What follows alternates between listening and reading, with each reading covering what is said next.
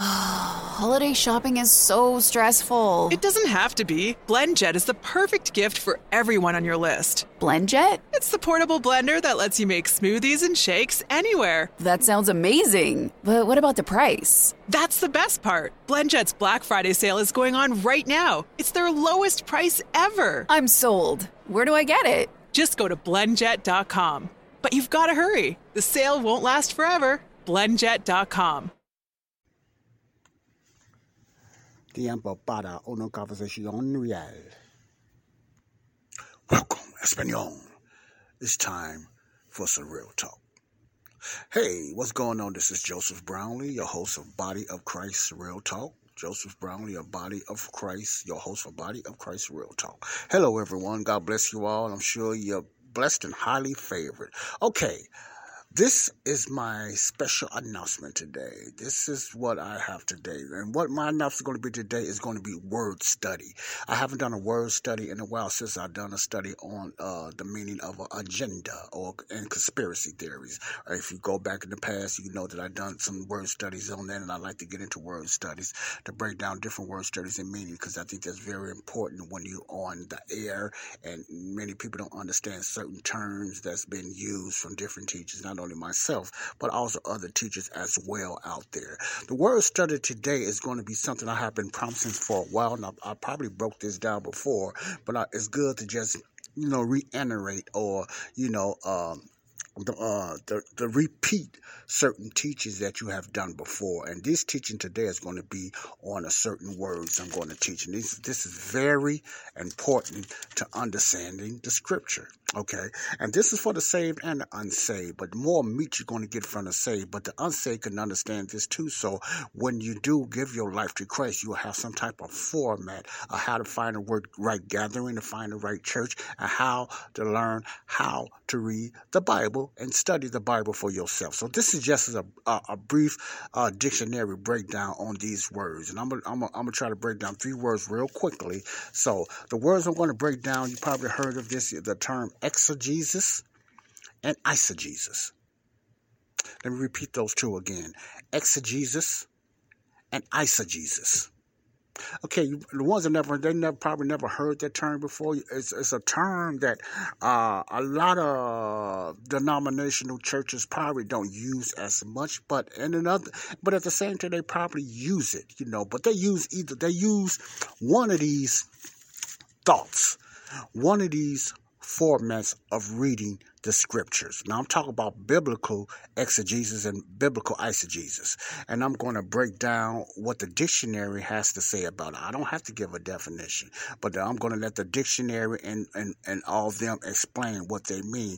But it's very important to uh, to know these concepts and which one that you are in when you when you hear these definitions. Reason being because you believe the Bible and you read the Bible and you interpret the Bible in one of these formats, whether you believe it or not. You interpret, you read and study and interpret the Bible in one of these formats whether you know it or not. It depends on your denominational upbringing or what churches you was brought up in or whatever. It it's it's one of these formats that you interpret the Bible.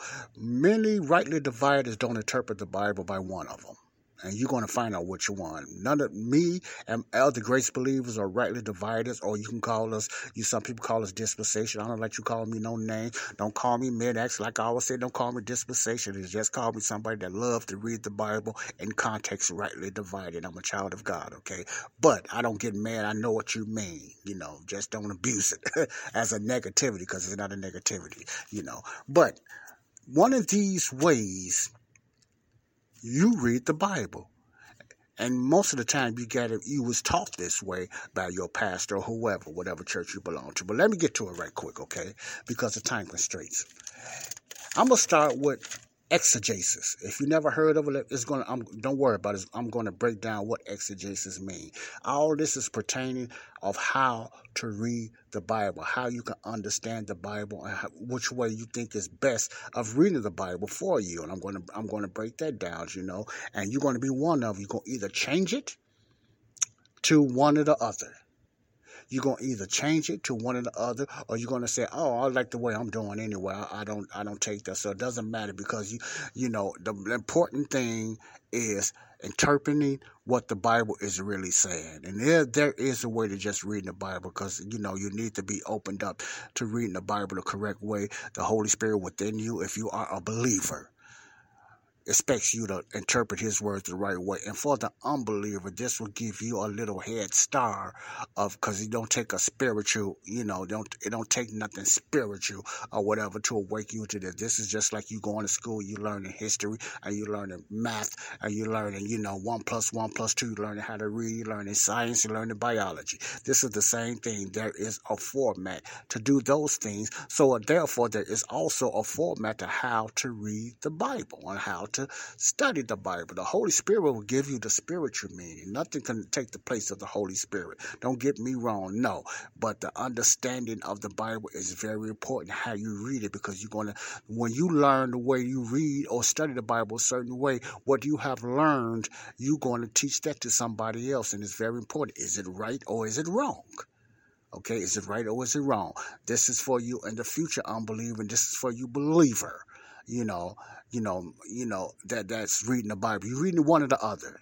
This is how you interpret it. Some of it is reading it one way and one is reading the other. Let's start with exegesis. Okay, what is the definition of exegesis What is pertaining to reading the Bible?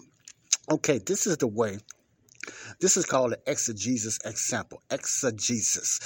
E X E G E S I S. I might not be pronouncing it right, uh, but I think it's exegesis. That's eisegesis. This is exegesis. This is one of the ways to study the Bible, you know. All right. Now, the definition of exegesis is the critical explanation or interpretation of a text, especially of Scripture. Let me read that again. What does exegesis mean? What's the format? What's the definition of exegesis when it comes to reading the Bible, the Scriptures? The definition of exegesis is the critical explanation or interpretation of a text, especially of Scripture. Okay, put simply, I'm, I'm reading these notes I wrote down. Put simply, it is the process of discovering the original and intended meaning of a passage of scripture. Let me say that again. Exegesis, when you exegesis the scripture, if I can put it that way, when you read, when you exegetically read the scriptures this way, what you are trying to find out, you're put, you're putting simply, put simply, it is the process of discovering the original and intended meaning of a passage of scripture. When considering the importance of knowing truth, exegetical theology is vitally important. Do I need to read that again? Let me say that again. It is the process of discovering the original and intended meaning of a passage of Scripture while considering the importance of knowing truth. Exegetical theology is vitally important. My recommendation for you is to look up these two names, exegesis and eisegesis. You don't just look up one, look at both, because they both go hand. You'll know if you're doing one or the other, or you brought up in the church that does it that way. You'll catch on quickly. You either into exegesis or eisegesis, okay? What's more important than the exegesis when you're reading and studying the Bible? Context. Context. Context. Okay, that's the importance when it comes to exegesis study. Let me give you an example. The more we understand the biblical context, the better we will be able to understand the whole. Let's read that again. The more we understand the biblical context, the better we will be able to understand the whole of what was happening. Who wrote the book? We are reading who wrote the book we are reading. That's very important to know who wrote the book we are reading, isn't it? Who was the attending audience? Isn't the audience is very important? Who the author was talking to. That's very important you're reading scriptures or studying the scriptures. You want or any other book. You want to know who the who the audience was attended for, who the author is talking to. This passage was first written. When was the passage first written? That's very important. Was there a specific lesson that the original author was trying to teach the original audience? Did you get that? If you're not getting it, just go back because I'm going to spend a lot of time on it. You can look up these things yourself. I want you to do these things yourself. I don't want you just depend on me just sending on audio. Look at look at deep, get a study on it, study yourself for exegesis and eisegesis. Let me read this one more time. The more we understand the biblical context, the better we will be able to understand the whole of what was happening. Who wrote the book? One. Who wrote the book we are reading? That's one. Who was the attendant audience? That's two. When this passage was first written. That's three. Was there a specific lesson that the original author, the original author being the Bible itself, the original author was trying to teach the original audience? Listen to the term original. Very important. Very important. Who, what, when, and where. Okay? Let me continue. All right. Knowing that the authors write in a different language means we would need to understand their original intention. Very important. For what they wrote, what did those words mean? The meaning is very important. We have to study that. After all, each word has a definition and using basic sentence structure rules, we can know what the author was trying to convey or trying to say or trying to explain. Oftentimes, unless there is good reason to understand it differently, we can trust a simple answer based on the perspective of the author. Okay. Now, the conclusion of exegesis. I hope you got some type of idea biblical interpretation. It is up to us to do the hard work of figuring out what God the ultimate author of all scripture is trying to tell us. Okay, that's a brief definition of exegesis, okay?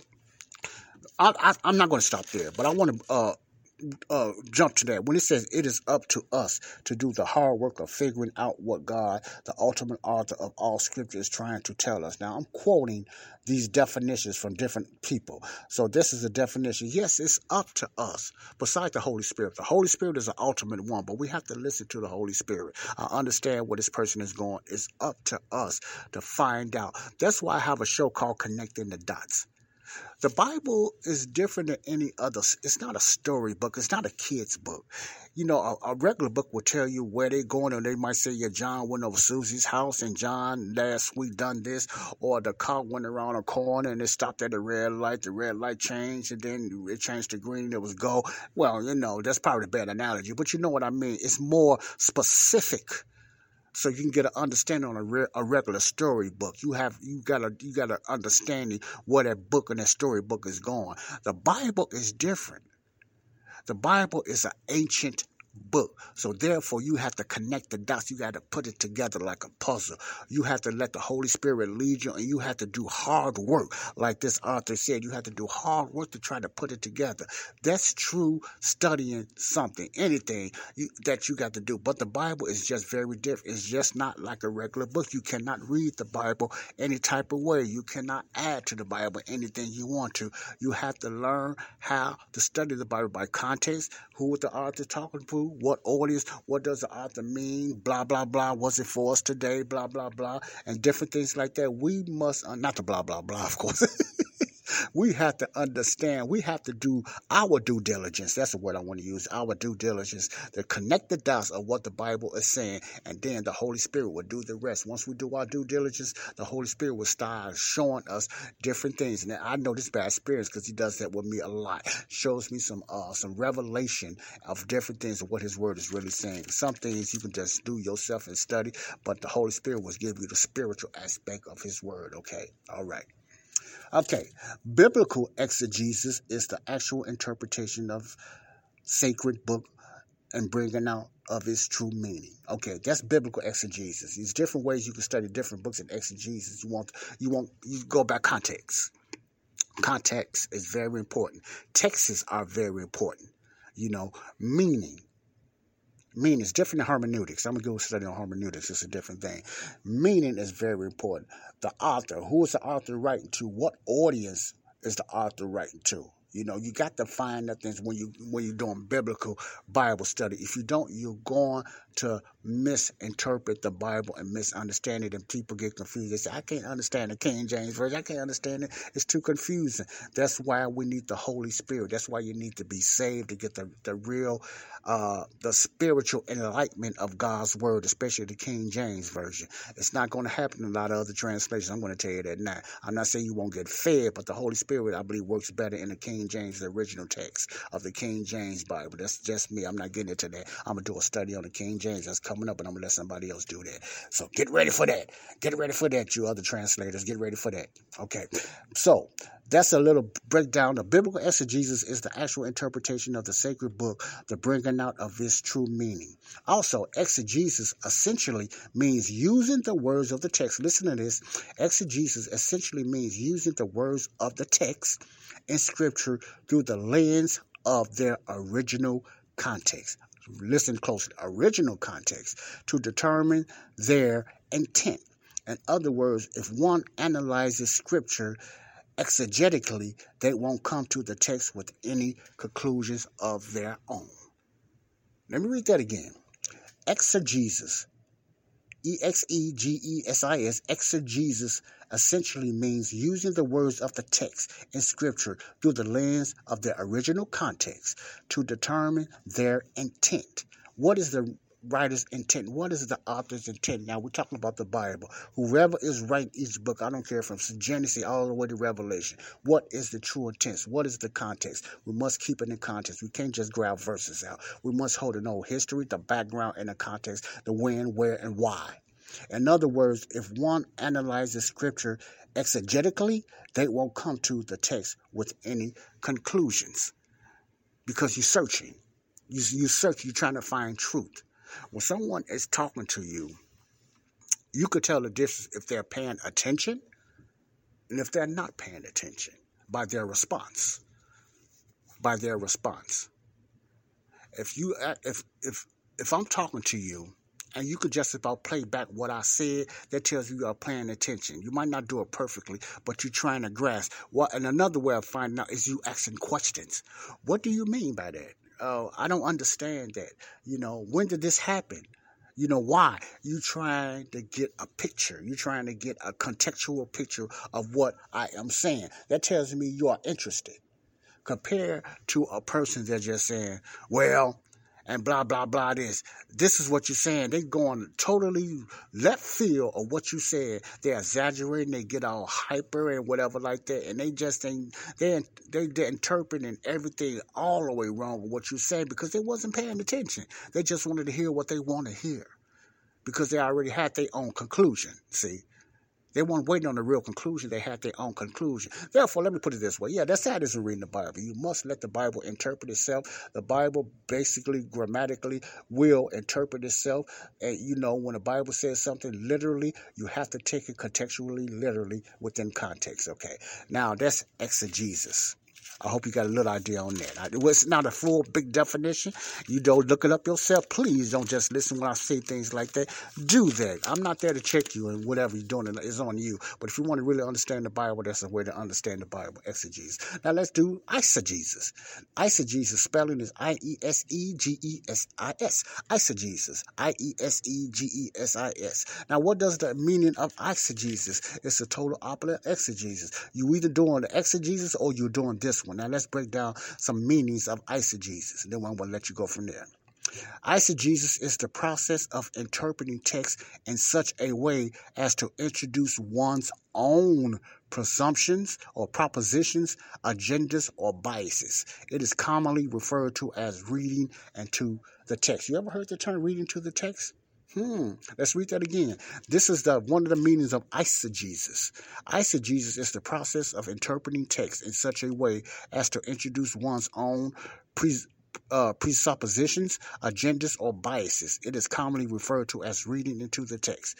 Let's continue reading quoting, an interpretation, especially of scripture that ex- expresses the interpreter's own ideas, put emphasis on own ideas, biases, or the like, rather than the meaning of the text. See, it's totally opposite. Eisegesis is the total opposite of exegesis. Now, a lot of churches, majority, I'm not going to, well, a big hump of the church, I believe the majority of churches eisegesis the scriptures. Mainly these denominations, Pentecostals, charismatics. Oh, come on now. You know you deserve it. A steak patty on any McDonald's breakfast sandwich. I mean, any breakfast sandwich. Biscuit, McMuffin, bagel, McGriddles, a juicy steak patty on any breakfast sandwich. And when you order through the app, buy one and get one free. Now go get them. Valid for product of equal or lesser value. Limited time only at participating McDonald's. Valid one time per day. Excludes one, two, three dollar menu. The Jeep Black Friday sales event is here with incredible deals on a wide selection of Jeep 4x4 vehicles. Right now, get 15% below MSRP for an average of 11514 under MSRP on the purchase of a 2023 Jeep Grand Cherokee 4xE Overland or Summit. Not compatible with lease offers or with any other consumer incentive offers. 11514 average based on 15% below average MSRP from all 2023 Grand Cherokee 4xE Overland and Summit models in dealer stock. Residency restrictions apply. Take retail delivery from dealer stock by 1130. Jeep is a registered trademark uh, they're Catholics. A lot of eisegesis when it comes to the scriptures. You already know what eisegesis means. You add your own bias. You, you introduce your own presuppositions or your own interpretations. You have your own agendas when it comes to eisegesis. You start adding on, you start making up fake stories, and whether you mean well or whatever like that, you start adding on. You have many preachers out there that does a lot of eisegesis preachers. One is out there in Houston, Texas. You know what I'm talking about. One of the number one ones is another one, and both of these guys have to be in Texas. You know who I'm talking about.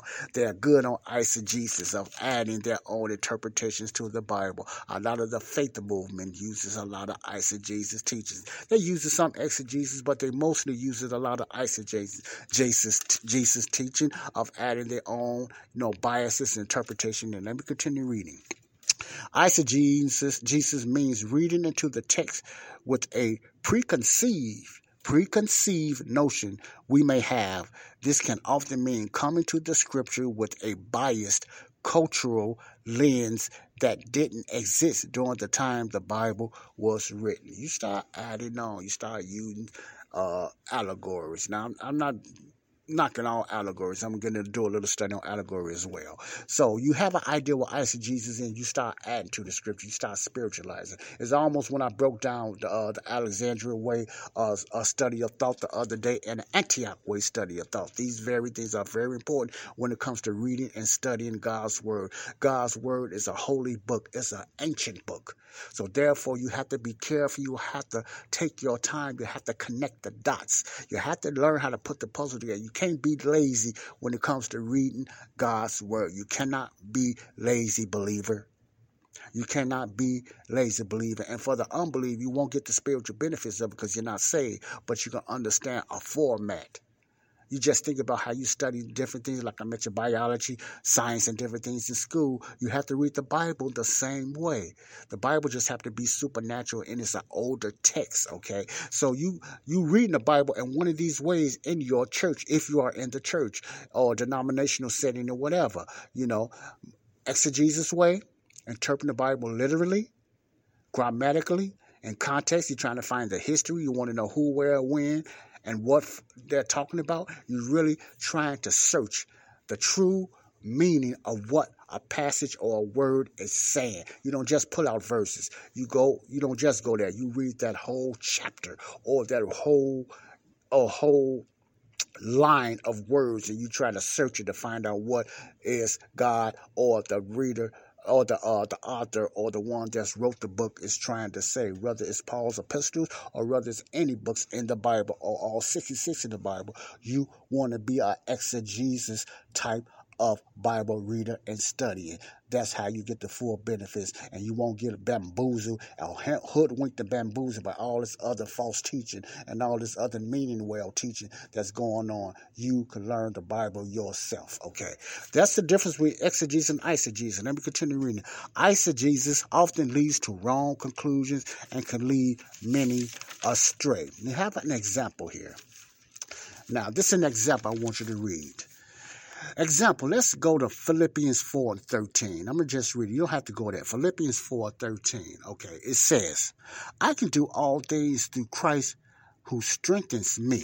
Now, I'm not going to use the exegesis example because it's kind of self explanatory. I'm going to use how a lot of eisegesis would read this.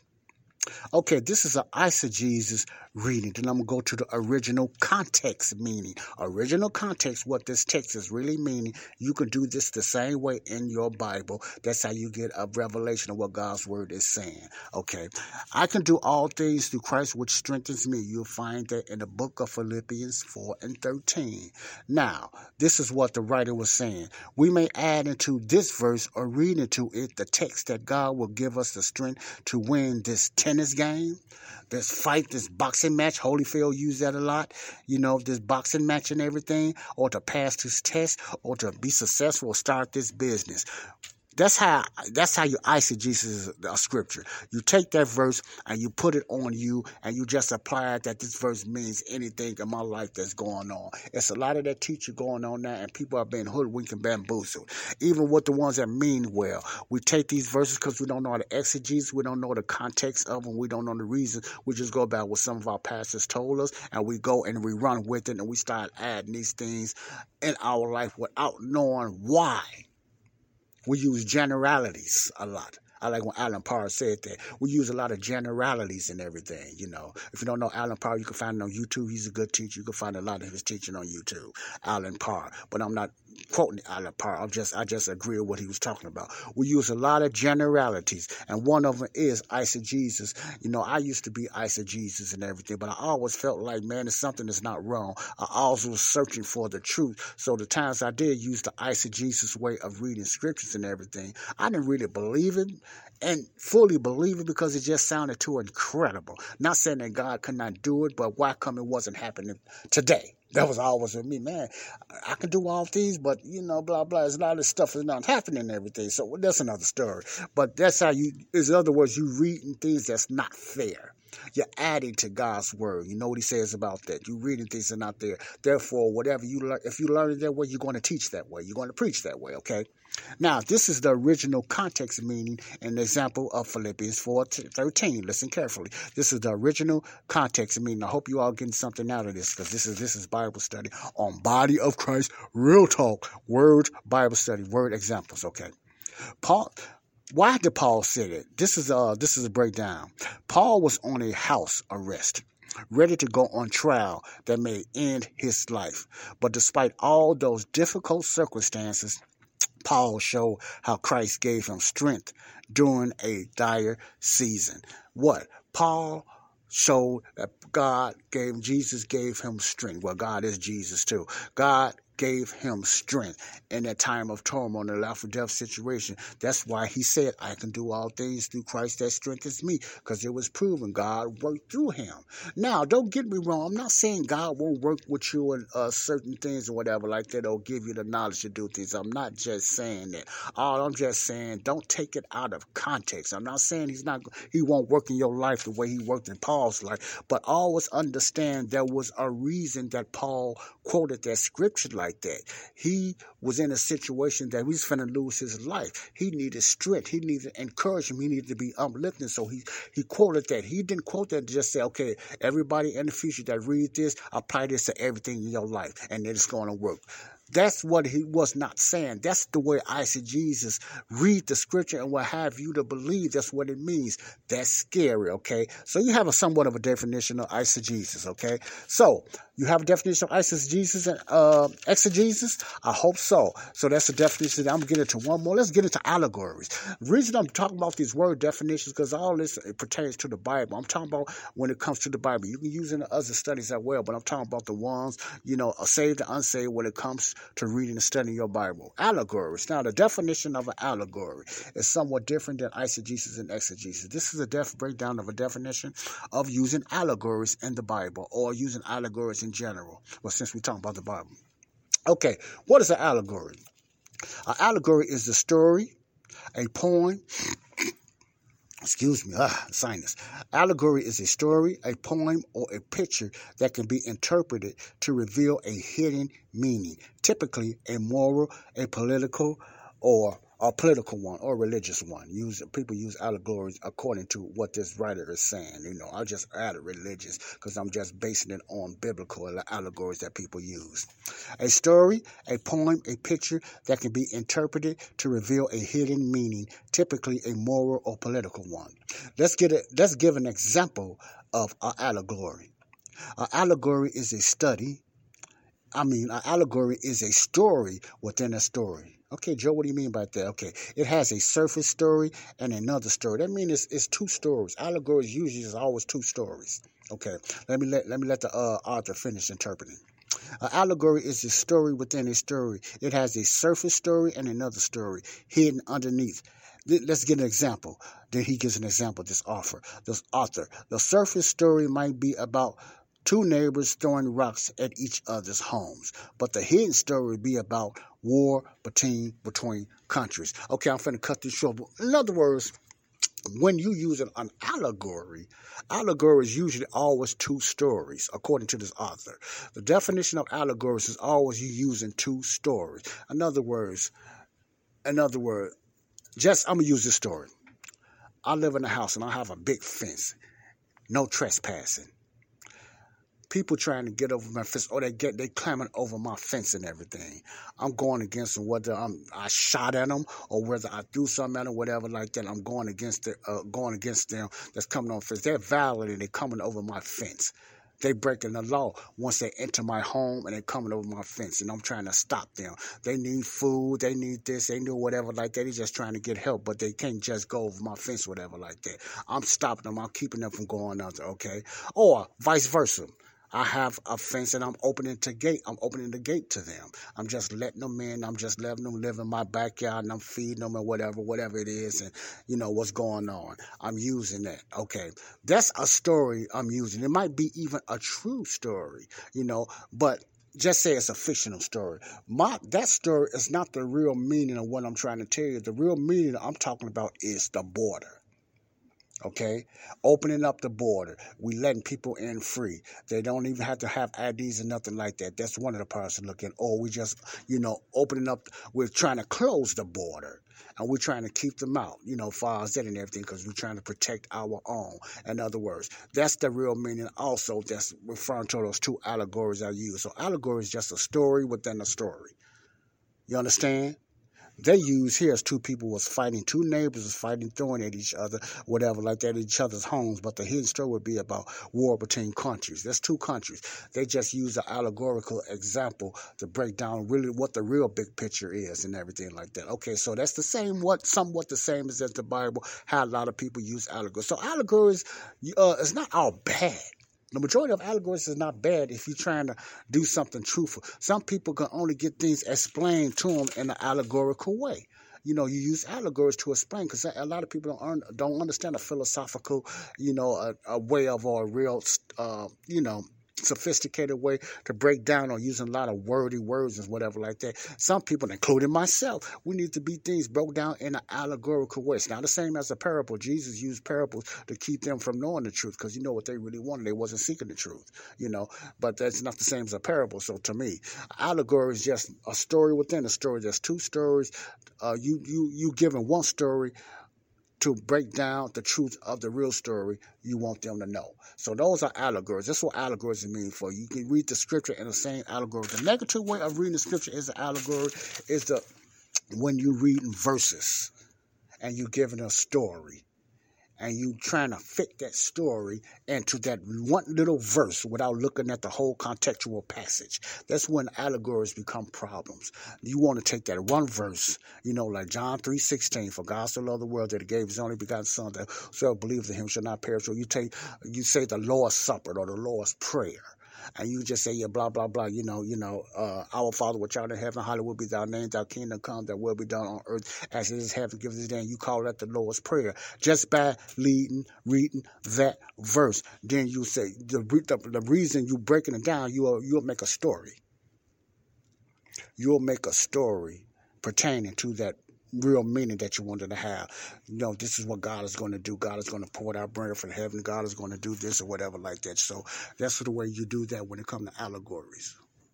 Okay, so you start making up a story Another word just said just uh uh the Lord's prayer. You say that's the Lord's prayer. You make a story before that that God is going to give us daily bread. He's going to He's going to take care of our clothing, our housing, and different things like that. You know, this is just a definition of what God is going to do in that particular scripture. See, that's a misinterpretation. That's a wrong allegory right there. Because if you read it in context and you go back, you'll understand that He's talking about the struggles of Israel. They will always be taking care of different things and the future. Hey, take care now and the future and everything, they will always be taken care of.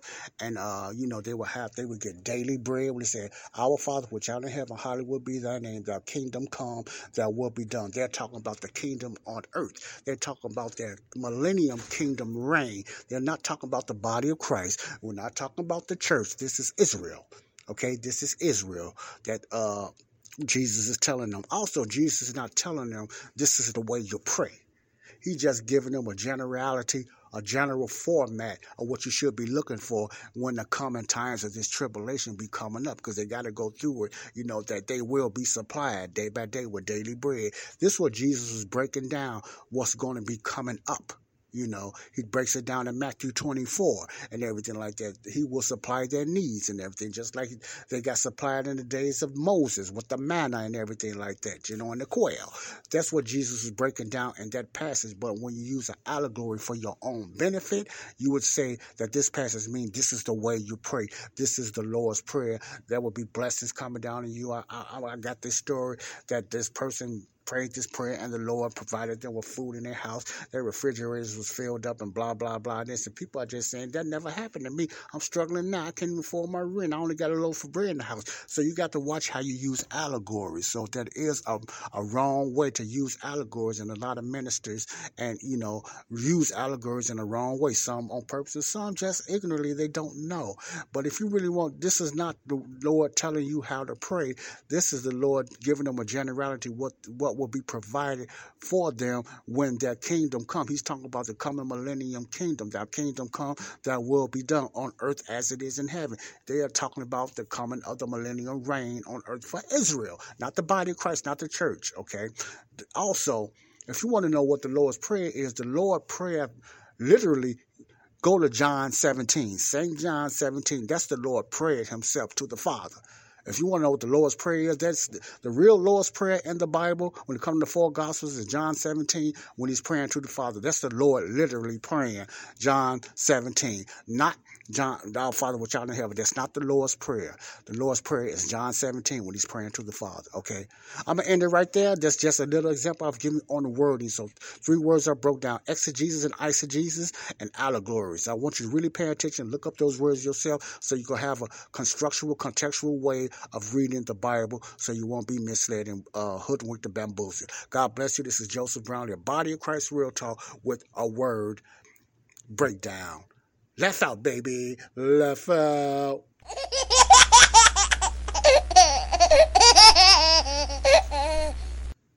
bye bye. Adios. With the Lucky Land slots, you can get lucky just about anywhere.